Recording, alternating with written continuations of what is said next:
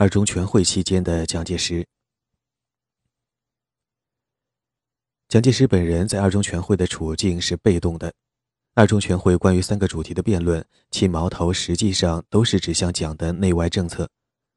怎样解决严重的党内分歧，刺激蒋在二中全会期间面临的主要问题。总体而论，蒋的处理方式无非是平衡术，简言之，还是两手：一让一顶，一抚一压。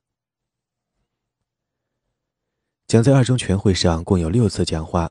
除去首尾的开闭幕词，其余四次都是重申他的既定政策，并力图控制会议秩序。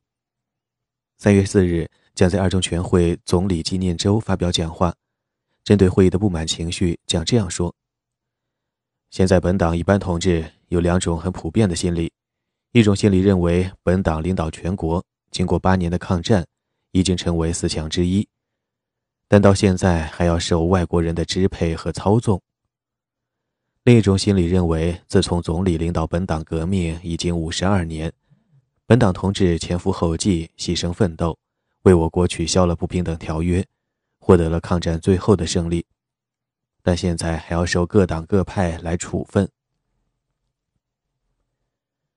外国人的支配和操纵指美国，因为政协会议的召开以杜鲁门声明和马歇尔使华为背景。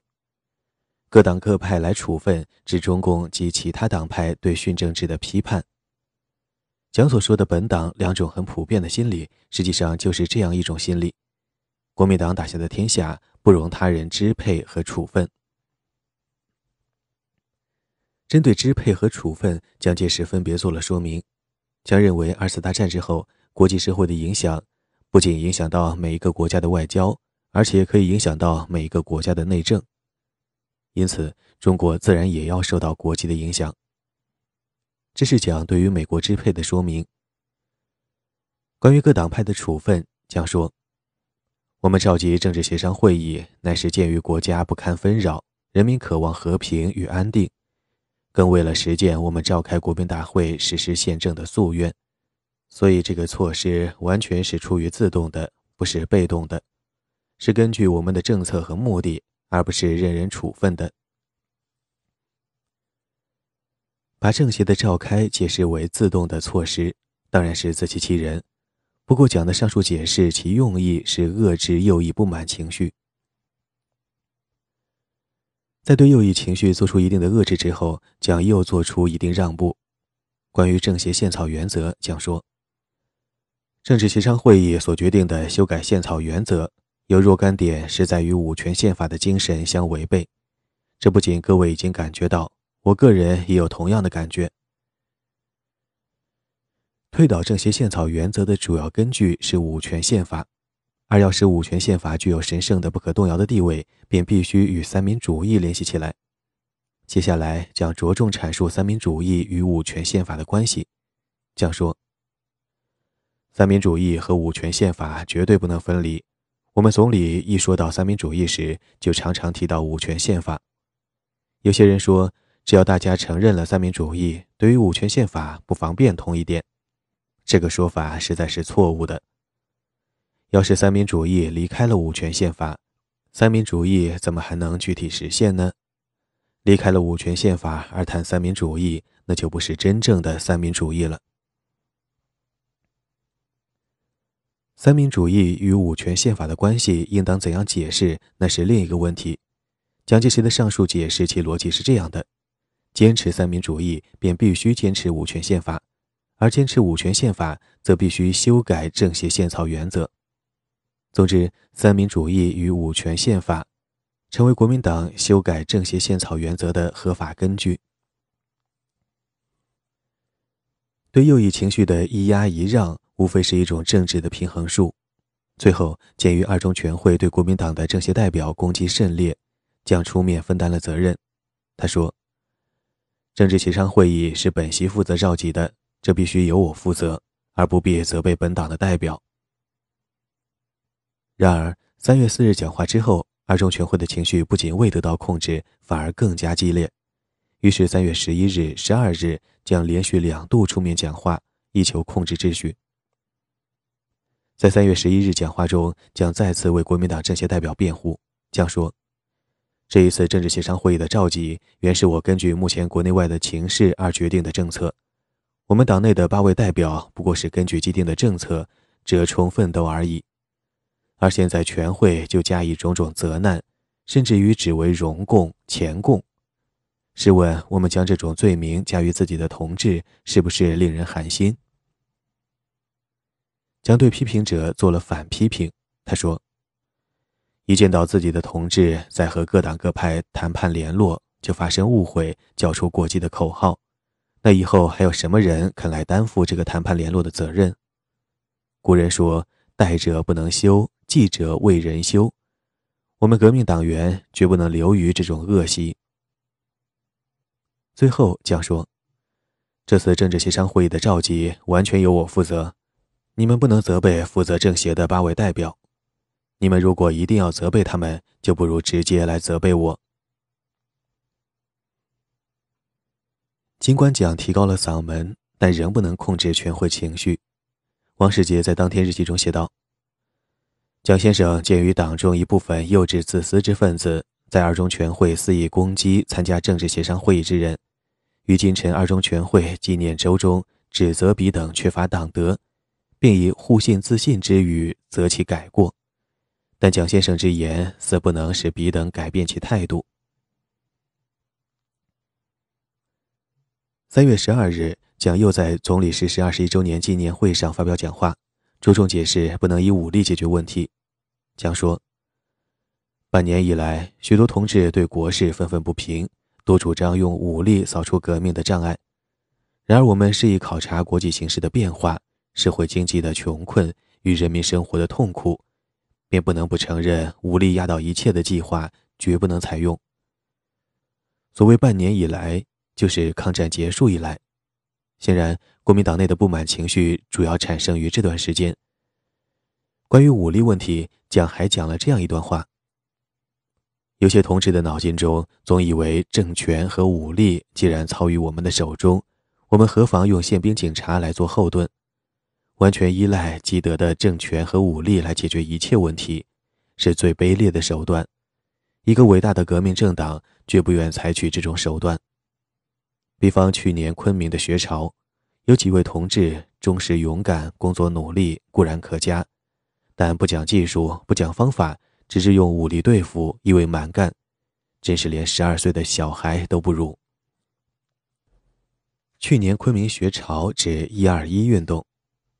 总体来看，由于蒋的控制，使这些协议总体上未被二中全会推翻，但宪草原则不在此列。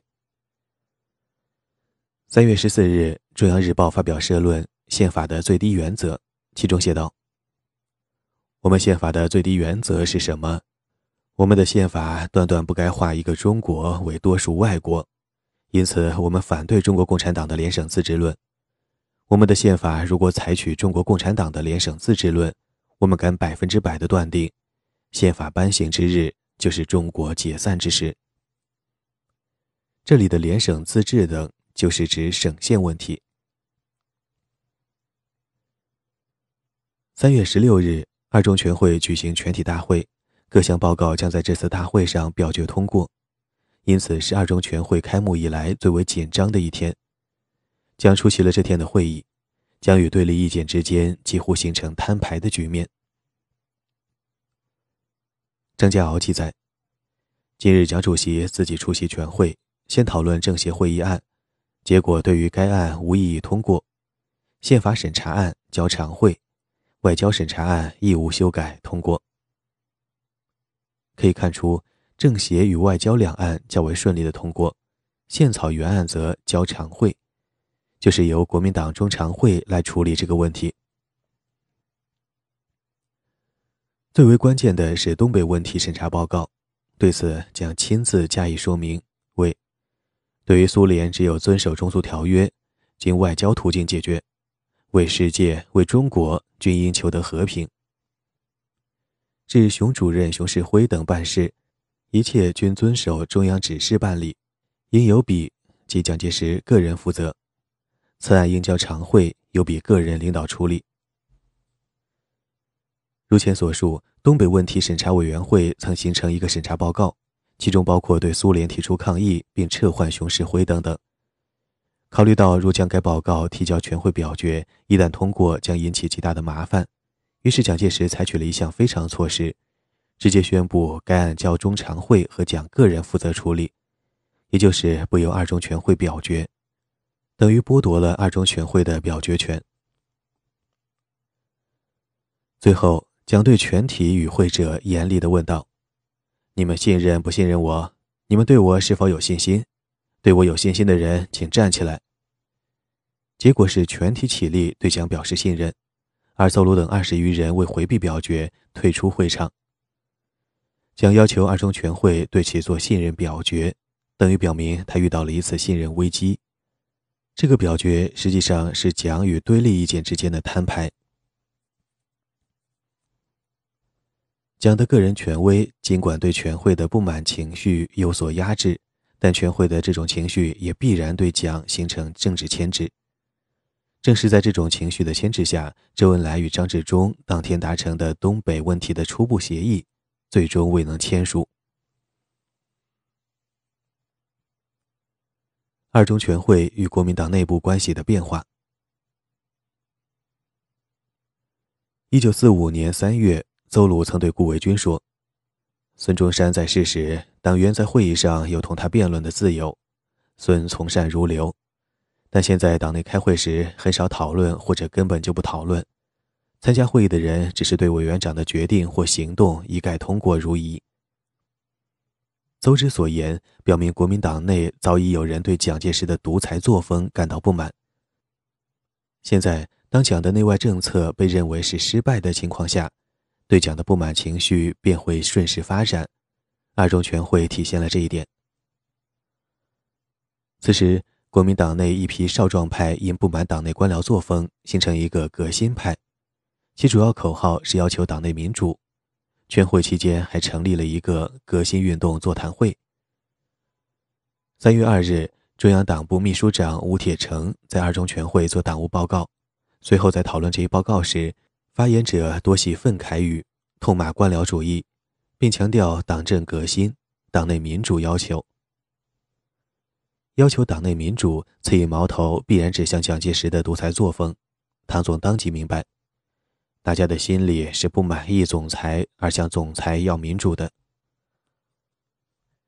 为维护蒋的声望，三日晚，陈诚出面约刘建群、倪文亚等谈话，劝大家不可动摇领袖的威信。革新派当然不能动摇蒋介石的地位，但革新派的言论与活动却使二中全会的气氛更加紧张。屡屡出现相当激烈的场面。唐总倾向革新派，他对二中全会的描述是这样的：全场中达到官僚主义的口号压倒了一切，要求民主、要求革新的空气笼罩了一切，要求清算责任、要求辞职，这是党开新纪录壮烈的检讨。革新派上述要求是否开新纪录，姑且不论，但这种场面至少相当一段时间未出现过了。由于上述情况的出现，二中全会从始至终火药味十足，充斥着政治攻击和人身攻击。被攻击者主要是主持国共谈判、主持对苏交涉和主持东北事务的一批当事人，有宋子文、孙科、张治中、张群等，而以王世杰、熊式辉为主要攻击对象。三月八日下午。二中全会第十次大会安排宋子文做政治报告，或许为躲避攻击，下午宋子文未至，为全会所不满，电话召集智会，领取批评，责难备至。宋在答辩时，甚愤慨，其手发抖。另外，陈布雷主持起草的全会宣言，因提及和平建国主张，黄羽仁于大会指宣言文字不妥，布雷先生只为愤慨。与众多的当事者备受攻击相反，右翼势力则是嬉笑怒骂，幸灾乐祸。刘建群在会上说：“有办法拿出来，没有办法说出来，干得了挑起来，干不了放下来。”这个顺口溜主要针对政学系。二中全会上的这种人身攻击引起一些人不安，三月十日，何应钦、吴铁城、陈诚、陈立夫、张治中等，在中央党部宴请党内中级干部数十人，劝大家不要责难太过。革新派的出现引起中共的注意。三月十二日，《解放日报》发表胡乔木的文章，指出，国民党一方面煽惑反苏反共，另一方面又忽然在国民党内大闹革新运动了。他们把自己装得好像是人民的保护者，他们叫嚣什么打倒官僚资本、肃清官僚主义了。他们有些口号装得很激进，其中有反对投机垄断的口号，甚至于提出反对资本主义。胡文认为，革新运动的实质是，要起来革除国民党内的所有民主派。在经过以上一番攻击诋毁之后，二中全会进行最后一项议程，选举产生新一届中常会。国民党中央常务委员会的选举向来由总裁提名，大会通过如仪。然而这一回，二中全会既然要求革新，向总裁要民主，因此。惯例不能继续下去了。三月十三日晚，蒋介石召集二中全会主席团成员以及参加政协会议的国民党代表，共同商讨中常会选举问题。在这个会议上，张道藩等坚持中央常会必须以选举方法产生，不由总裁提拔候选人。张道藩为 CC 骨干，这个意见可以说代表了 CC 的意见。CC 方面之所以倡议不由总裁提出候选人，因为 CC 长期掌握党务，取消提名，自由选举，便于他们操控。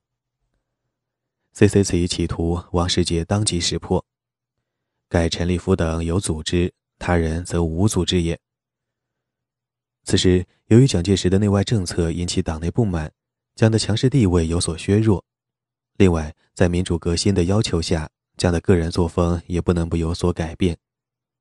最后，对于张道藩这个意见，蒋介石以勉强应允之。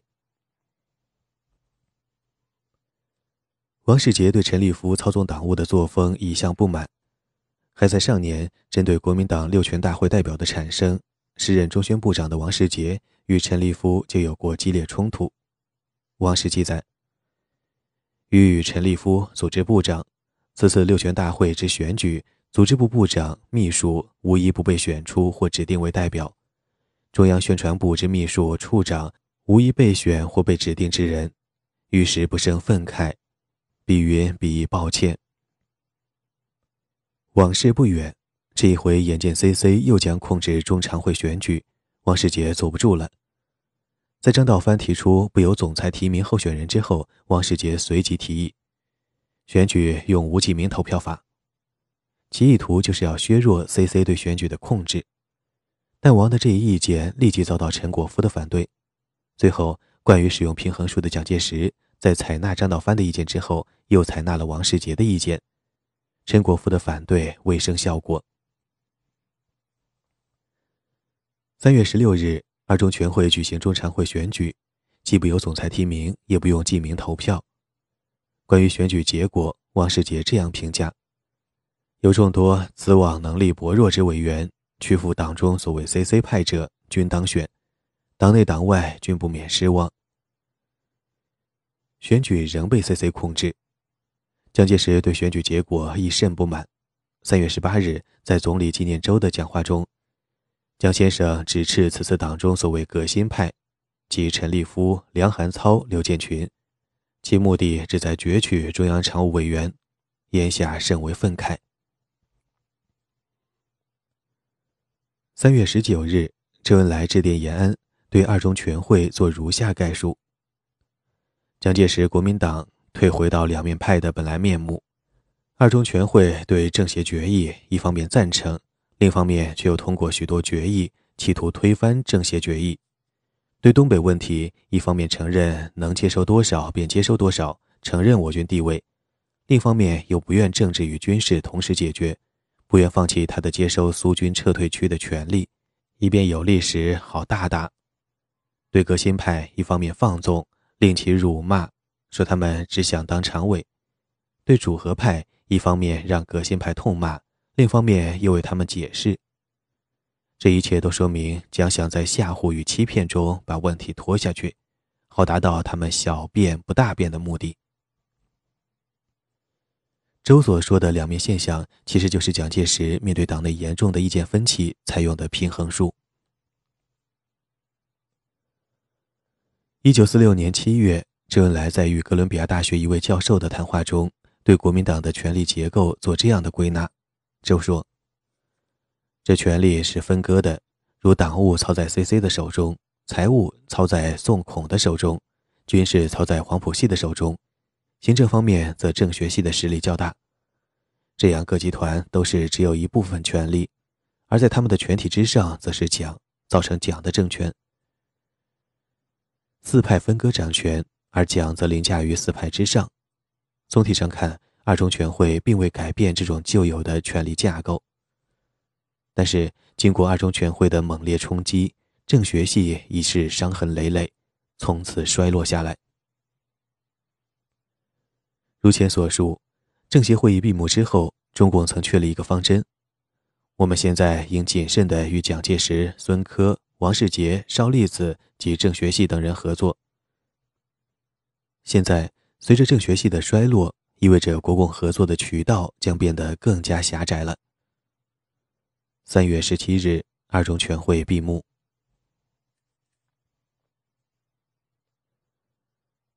二中全会的政治后果。两个死结。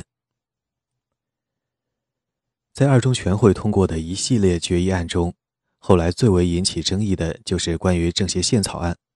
该案表示，三民主义为建国最高原则，而五权宪法乃三民主义之具体实行方法，是有不可分离之关系。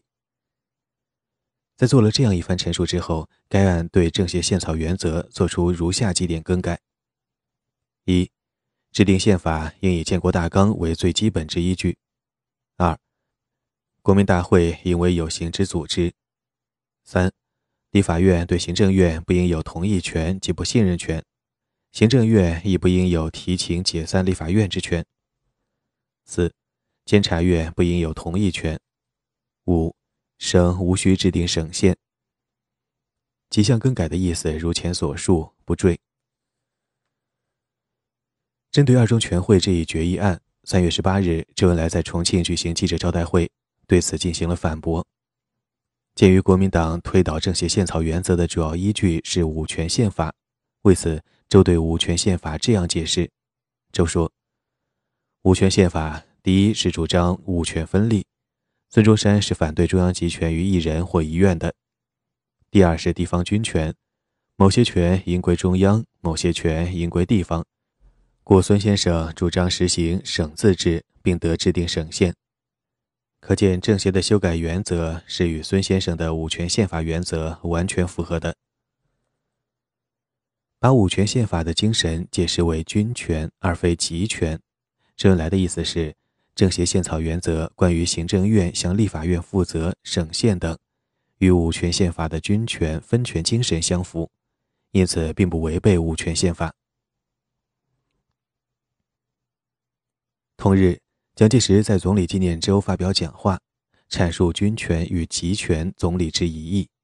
讲说，军权即有中央集权之意，因当时地方分权之说甚盛，军权所以反分权，反分权即是有限制之中央集权也。还有二中全会上讲就讲过这个问题，认为总理五权宪法精神是中央集权而非地方分权。共党要求分权，是欲造成割据局面。国共关于五权宪法精神的解释恰恰相反。孙中山作为一个政治家，其言行必然因时间条件不同而变化，一生中在不同的时期，根据不同的情况，分别有过不同的言论，后人不难从中引出多种诠释。问题在于，三民主义与五权宪法毕竟不是中共自己的旗帜。如果围绕五权宪法做一教之争，显然作为总理信徒的国民党，其权势天然具有正统的地位。因此，中国如果立足于一教之争，这是不高明的。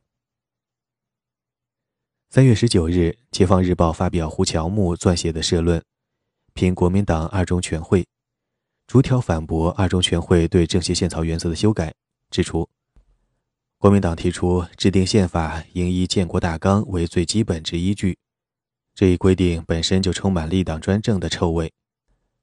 参加政协会议的各党派从未也永不可能同意国家的宪法应以某一党的某个什么文件为最基本之依据。把孙中山的建国大纲归之为一党的文件。因此，不能作为其他党派的制宪依据。这个论点的提出，等于将国父遗教从制宪依据中剔除，从而将中共彻底解脱出来，不做遗教权势之争，而是做正面的政治争论。这样，中共的立论更加生动。对于中国重庆代表团这段时间的工作，叶安表示认可。四月一日，叶安致电重庆代表团。今日以来，我党代表在综合小组会议上索取坚决斗争立场是很对的，只有如此，才能保卫政协决议。而对于过去索取不适当的让步态度，因而使自己处于很不利的被动地位这一情况，有求得解脱与恢复主动之可能。不适当的让步态度、被动地位等等，就是对周恩来此前让步的批评。四月二十一日，中国中央致电重庆代表团，实际上就是对过去索取不适当的让步态度做了一个原则性总结。电文指出，最基本的原则立场就是对于任何便利反动派独裁、反对人民的条文和制度，一律不能表示同意和赞成。共产党员为了坚持这种原则立场，常常是不计暂时的得失和成败的，即使因此招致很大不利。也必须明白表示，我们共产党人坚决反对某些法律条文和制度，而坚决拥护某些法律条文和制度，不能有丝毫的让步和模糊。只有坚持这种立场，共产党才能教育人民，并在长期斗争中树立起自己的政治威信。关于宪法问题，望你们根据这个总的原则去进行商讨和斗争，自然就不会有大的失脚。而这种原则立场对于我们今天的议会斗争，是无论如何要使一切党员弄明白的。该电为刘少奇起草。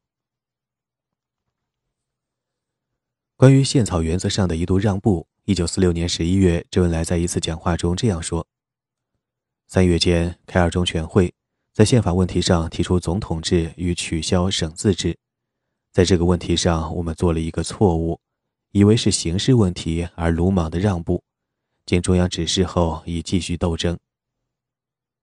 这里周恩来承认是一个错误。其实，既然是谈判，便必须有妥协。如果不能有丝毫的让步，也就没有谈判了。刘少奇的说法固然有原则性，但周恩来的做法则有灵活性。这个问题应当如何认识，还可以继续研究。总之。由于国民党六届二中全会作出修改政协宪草原则的决议，而中共则坚决反对修改，这样以宪草原则为核心，国共之间形成一个政治死结。当宪草原则问题形成僵局之时，另一个僵局也在形成，此即东北问题。自三月十二日苏军从沈阳撤退，东北问题骤然紧张起来。由于国共在东北问题上没有达成任何协议，三月十七日，毛泽东致电彭真、林彪：“国民党还不停战，沈阳以北长春路沿线之苏军撤退区，同意你们派兵进驻，以为将来谈判之条件。时间愈快愈好。”三月十八日，中共西满军区黄克诚部于苏军撤离后迅速进占四平，切断了沈阳至长春的通道。在苏军撤离沈阳的前一天，马歇尔返回美国，为重庆政府游说贷款。对此，三月十九日，周恩来致电延安，判断美国需要中国安定才能借大款，这是美蒋之矛盾所在，而最后将也非随着美国一直走不可。估计目前将在马歇尔回美借款期间，必不敢表示破裂，故我实行反攻颇为有利。周的意思是。美国的对华政策是求得安定，避免内战。而蒋介石为了拿到美元，必定不敢与中共破裂，因此中共此时反攻颇为有利。周恩来关于美国对华持安定政策的判断，以及蒋也非随着美国一直走的判断，与毛泽东的看法一致。三月二十一日，周恩来一度回言；二十五日再返重庆。当日，毛泽东致电联标彭真，恩来回言三日，本日赴渝，美方因苏美关系急于停战，将被迫亦不得不停战，故美方专机接周赴渝谈判，判断数日内即可谈妥。派停战小组至东北，要求打一二个好胜仗，以利谈判与将来。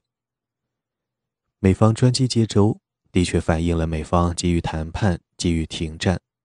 问题是，将是否非随着美国一直走，不得不停战？三月二十七日，周恩来、张治中以及马歇尔的代表吉伦三人签订了。调处东北停战的协议，协议共三条：一、执行小组到东北的任务仅限于军事调处工作；二、小组应在国共双方军队驻地工作；三、小组应前往冲突地点或双方军队密接地点做公平之调处。然而，这个协议后来未能执行。这一回，中共低估了蒋介石，蒋并未非随着美国一直走。四月一日，将在国民参政会发表长篇讲话，代表国民党六届二中全会的意志，对两个焦点问题作出公开的正式的答复。关于东北问题，蒋的态度几乎完全导向二中全会的立场。蒋说：“东北问题在本质上是一个外交问题。”我们可以说，东北九省在主权的接收没有完成以前，没有什么内政问题可言。没有内政问题可言，等于否定了与中共的谈判。蒋接着说：“对于共产党所谓民主联军这样阻碍接收主权的行动，和他所谓民主政府的非法组织，我们政府和人民绝不能承认的。把中共在东北的存在宣布为非法。”就是表明这个问题不在军事调处的范围。蒋也提到了三月二十七日签订的调处东北停战的协议，同时强调，政府对于东北九省只有接收主权、推行国家的行政权力，军事冲突的调处只在不影响政府接收主权、行使国家权力的前提下进行。此言之意，实际上就是以接收国家主权的名义。排除了军事调处对其行动的约束。关于政协宪草原则，将对六届二中全会的修改案做了说明。首先，将照例抬出国父遗教这一法宝。将说，全会根据国父遗教对于宪法原则提出意见，态度是极为谨慎。接下来，将对这一修改的经过做了说明。事先即由本党代表提出宪草审议委员会与综合小组得到协议，事后复授权中央常会处理。不料中共代表团发表声明，指责二中全会造成违反政协决议之混淆情形。意思是二中全会这一修改事先曾征得联席会议和中共的同意，并非二中全会单方面修改，而是中共出尔反尔。关于训政时期的约法，将说，只有国民大会制定的宪法才能够代替，在宪法尚未颁行之前，训政时期约法是根本有效的。关于政协会议的性质，将说，我们要说明政治协商会议的性质。政治协商会议在本质上不是制宪会议，政治协商会议关于政府组织的协议案，在本质上更不能够代替约法。蒋还表示，政协会议关于改组政府的议案是在县政府的基础上，由各党派共同参加，扩大政府组织，而绝不是推翻现在国民政府的基础，另外来组织一个政府。这个讲话的核心是两点：第一，东北问题在本质上是个外交问题，没有什么内政问题可言。此言之意就是东北问题不在政治解决范围之内。第二，政协会议本质上不是制宪会议，此言之意就是政协宪草原则是可以修改的。如前所述，三月十五日召开宪草审议委员会和政协综合小组联席会议，周恩来基于多种考虑，在无形国大、行政院与立法院的关系、省县三个问题上，分别做出三点让步，但是周的让步随即被延安否决。三月十六日，延安指示周，政协决议每一条每一句均需实现，反对修改。现在的问题是。周的一度让步被蒋抓住了把柄，因此在四月一日的讲话中，蒋称二中全会对政协宪草原则的修改，事前曾在联席会议得到协议，并非国民党单方面修改。这样，周恩来处在了一种两难的境地，既不能自食其言，否定在联席会议上的让步，又要执行延安每一条每一句不能修改的指示。如何解开这道难题，对两边说通，在这里，周恩来的应变能力将接受检验。周恩来采取的方法是，并不正面否认三点让步，但对三点让步重新作出解释。通过重新解释，在仍然保留三点让步的形势下，又使三个问题在实质上回到延安的要求上来。四月四日，周恩来在重庆举行记者招待会。周说：“为着不使问题永远僵持，我们曾在形式上做了让步，即无形国大改为有形国大，省县改为省自治法，不解散立法院。但是我们同意的仅止于此。”接着，周对三点让步重新解释道：“我们主张：一，即使有了有形国大，亦绝不能动摇将来实行代议制之立法院的全权。”立法委员要由人民直接选举。二，立法院可不解散，但行政院仍要对立法院负责，实行行政院负责制。政策通不过，就应该改组行政院。三，省为地方最高自治单位的地位绝不能变，省有权在不抵触国宪之下自定省自治法，中央法律不得变更。这个解释要点如下。其一，关于有形国大与无形国大的争议，其实质就是在选举的方式上采取西方式的直接选举，无形国大，还是中国式的间接选举，有形国大。联席会议同意恢复有形国大，其本来的意思就是否定直选。现在周恩来的方法是，并不正面否定联席会议的让步，但同时提出立法委员要由人民直接选举。既然还是直选，一定意义上讲，实际上还是无形过大。其二，关于行政院与立法院的关系这个问题的实质，就是在政治体制上采用总统制还是内阁制，五权制还是议会制。联席会议在这个问题上的让步是取消立法院对行政院的不信任权，同时取消行政院对立法院的解散权。此项让步本来的意思就是取消内阁制、议会制，实行总统制、五权制。现在周恩来并不否认此项让步，但是要求行政院仍要对立法院负责。既然行政院及政府向立法院及议会负责，也就是不向总统负责，因此实际上还是内阁制、议会制。其三。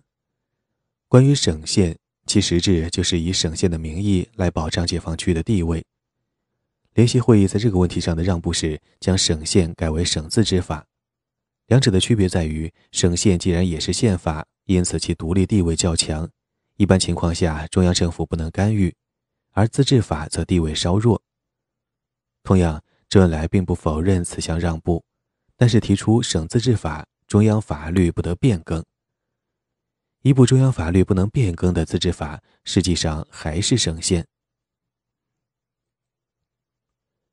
周恩来的重新解释，其方法就是将形式与实质拆开，保留形式，转换实质。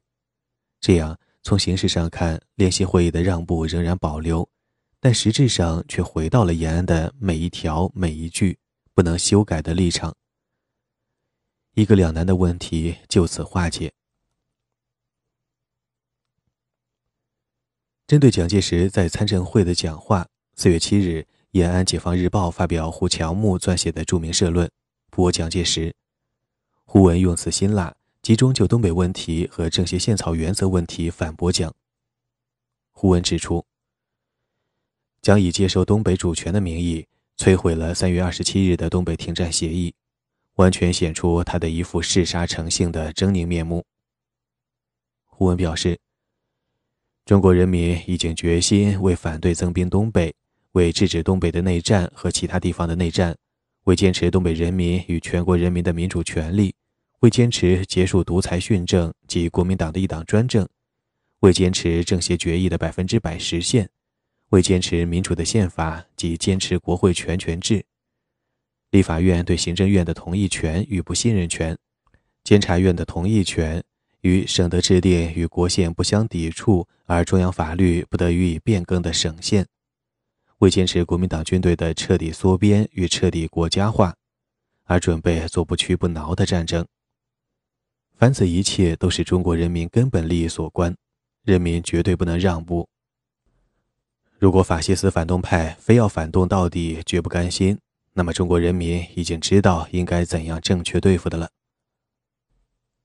同时，胡文还对蒋在抗战中的一些妥协行为提出尖锐抨击。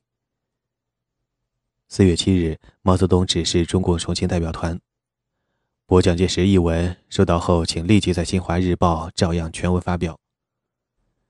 由于蒋介石已在政协宣布言论出版自由，四月八日，《新华日报》全文转载了驳蒋介石一文。四月九日，《中央日报》为此发表社论，称《解放日报》的社论。编排字典上所有恶劣的名词，侮辱我中华民国政府主席蒋先生。这是共产党即将一百八十度叛国而三百六十度造乱的宣言书。至此，双方在两个焦点问题上的对立，公开的、正式的对外宣布。这一态势的形成，意味着两个死结的形成，双方都没有回旋余地了。本章小结：如果说政协会议是对国民党的裁判，反过来二中全会则是国民党对政协会议的裁判。二中全会并未全盘推翻政协协议，仅对宪草原则做数条修改。而中共之所以反对任何修改，主要基于这样一个判断：只要宪草原则推翻，则国大改组政府纲领、政军等决议势必成为巨文，全部推翻。因此，必须制止修改宪草原则，从而制止连锁反应。表面看，国共关于宪草原则的争论，只是一个关于五权宪法的诠释之争。问题在于，这种修改的依据——国父遗教，一旦成立，必将开创一个恶劣的先例。据此，便可以通过对国父遗教的解释权，进而对其他条款再做修改，从而引起层出不穷的争论。二中全会期间，国共就东北问题举行过磋商，但是反反复复，欲谈又止，不能达成真正意义上的协议。其中的原因，说到底就是国民党蒋介石有一个挥之不去的情节——中苏条约。一旦对东北问题采取政治解决方式，等于表明蒋介石从中苏条约中几乎一无所获。这个难堪的结局是蒋介石很难接受的。正是由于这个挥之不去的情节，一直在苏军已经开始撤退的情况下，蒋介石仍然坚称东北问题是一个外交问题。中苏条约对于国民党蒋介石来讲，实在是剪不断，理还乱。归纳起来，政协会议闭幕之后，中国政局经过一段无序的多项发展，国共围绕宪草原则和东北问题形成两个焦点。然后，经过六届二中全会的激烈争论与诋毁，最终两个焦点形成两个死结。在二中全会上，蒋介石曾以否定的态度提出一个问题：半年以来，许多同志对国事愤愤不平，都主张用武力扫除革命的障碍。这个问题的提出，实际上就是民国的政治逻辑开始反弹。按照这个逻辑，政治死结一旦形成，那么政治的继续只能是战争。以上是本书第十章，国民党六届二中全会，两个僵局的形成。欢迎继续收听第十一章，四平决战。